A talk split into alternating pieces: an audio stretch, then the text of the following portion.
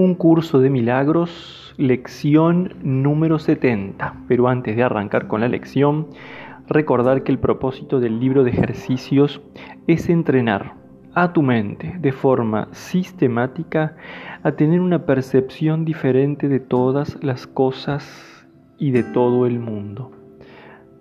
Algunas de las ideas que el libro de ejercicios presenta te resultarán difíciles de creer mientras que otras tal vez te parezcan muy sorprendentes, nada de eso importa. Se te pide simplemente que las apliques tal como se te indique. No se te pide que las juzgues. Se te pide únicamente que las uses. Es usándolas como cobrarán sentido para ti y lo que te demostrará que son verdad. Recuerda solamente esto, no tienes que creer en las ideas, no tienes que aceptarlas y ni siquiera tienes que recibirlas con agrado. Puede que hasta te opongas vehementemente a alguna de ellas. Nada de eso importa, ni disminuye su eficacia, pero no hagas excepciones al aplicar las ideas expuestas en el libro de ejercicios. Sean cuales sean tus reacciones hacia ellas, úsalas. No se requiere nada más. Y ahora sí pasamos a la lección número 70. Mi salvación procede de mí. Mi salvación procede de mí.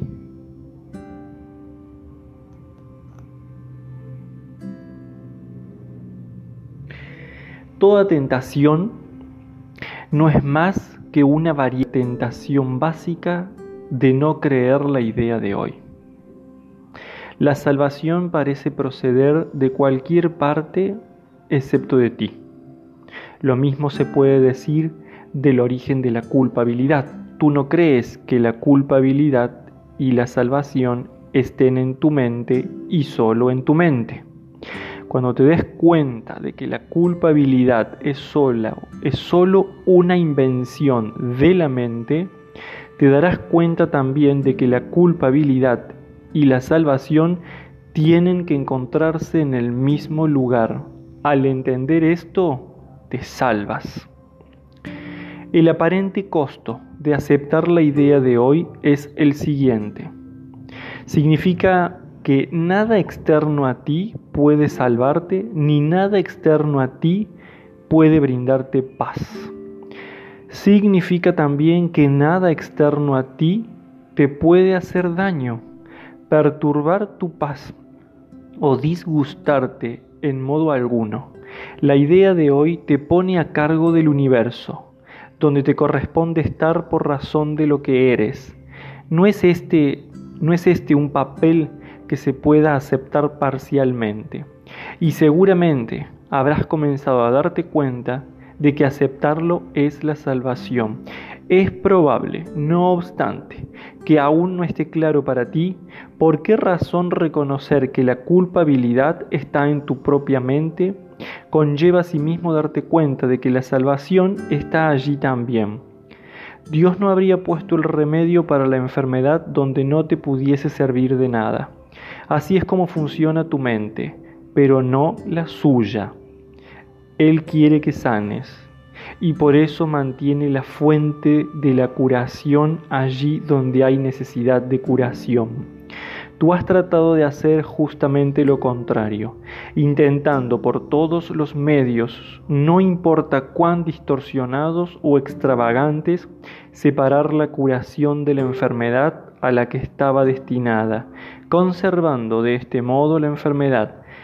Tu propósito ha sido asegurarte de que la curación no tuviese lugar. El propósito de Dios ha sido asegurarte de que sí tuviese lugar. Nuestra práctica de hoy consiste en darnos cuenta de que la voluntad de Dios y la nuestra coinciden completamente en esto. Dios quiere que sanemos y nosotros no queremos realmente estar enfermos, pues eso no nos hace felices. Al aceptar la idea de hoy, por lo tanto, estamos en realidad de acuerdo con Dios. Él no quiere que estemos enfermos, nosotros tampoco. Él quiere que nos curemos, nosotros también. Hoy estamos listos para dos sesiones de prácticas largas, cada una de las cuales debe tener una duración de 10 a 15 minutos.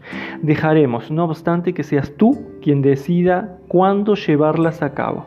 Seguiremos esta norma en varias de las lecciones sucesivas, por lo que, una vez más, sería mejor que decidieses de antemano la mejor hora para llevar a cabo cada una de las sesiones de práctica y que luego te adhieras lo más fielmente posible al horario establecido.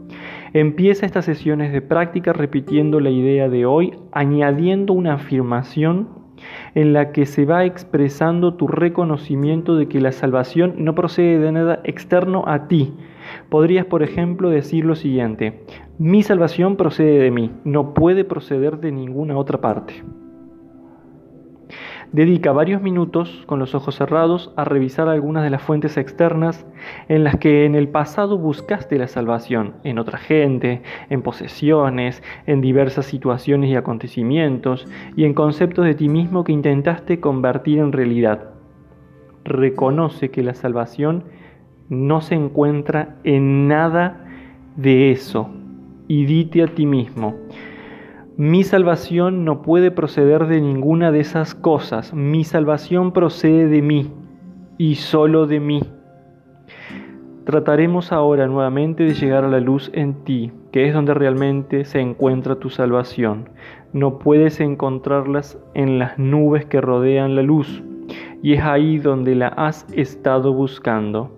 No está ahí está más allá de las nubes, en la luz que se encuentra tras ellas. Recuerda que tienes que atravesar las nubes antes de poder llegar a la luz, pero recuerda también que jamás encontraste nada que fuese duradero o que realmente quisieras en los tapices de nubes que te imaginabas, puesto que todas las ilusiones de salvación te han fallado, Seguramente no querrás quedarte en las nubes buscando en vano ídolos falsos, cuando te sería tan fácil llegar hasta la luz de la verdadera salvación. Trata de ir más allá de las nubes, utilizando cualquier medio que te, que te atraiga. Si te resulta útil, piensa que te estoy llevando de la mano y que te estoy guiando, y te aseguro que esto no será una vana fantasía. Para las sesiones de prácticas cortas, y frecuentes de hoy, recuérdate a ti mismo que la salvación procede de ti y que nada, salvo tus propios pensamientos, puede impedir tu progreso. Estás libre de toda interferencia externa. Estás a cargo de tu salvación. Estás a cargo de la salvación del mundo. Di entonces, mi salvación procede de mí. No hay nada externo a mí que me pueda detener en mí se encuentra la salvación del mundo y la mía propia.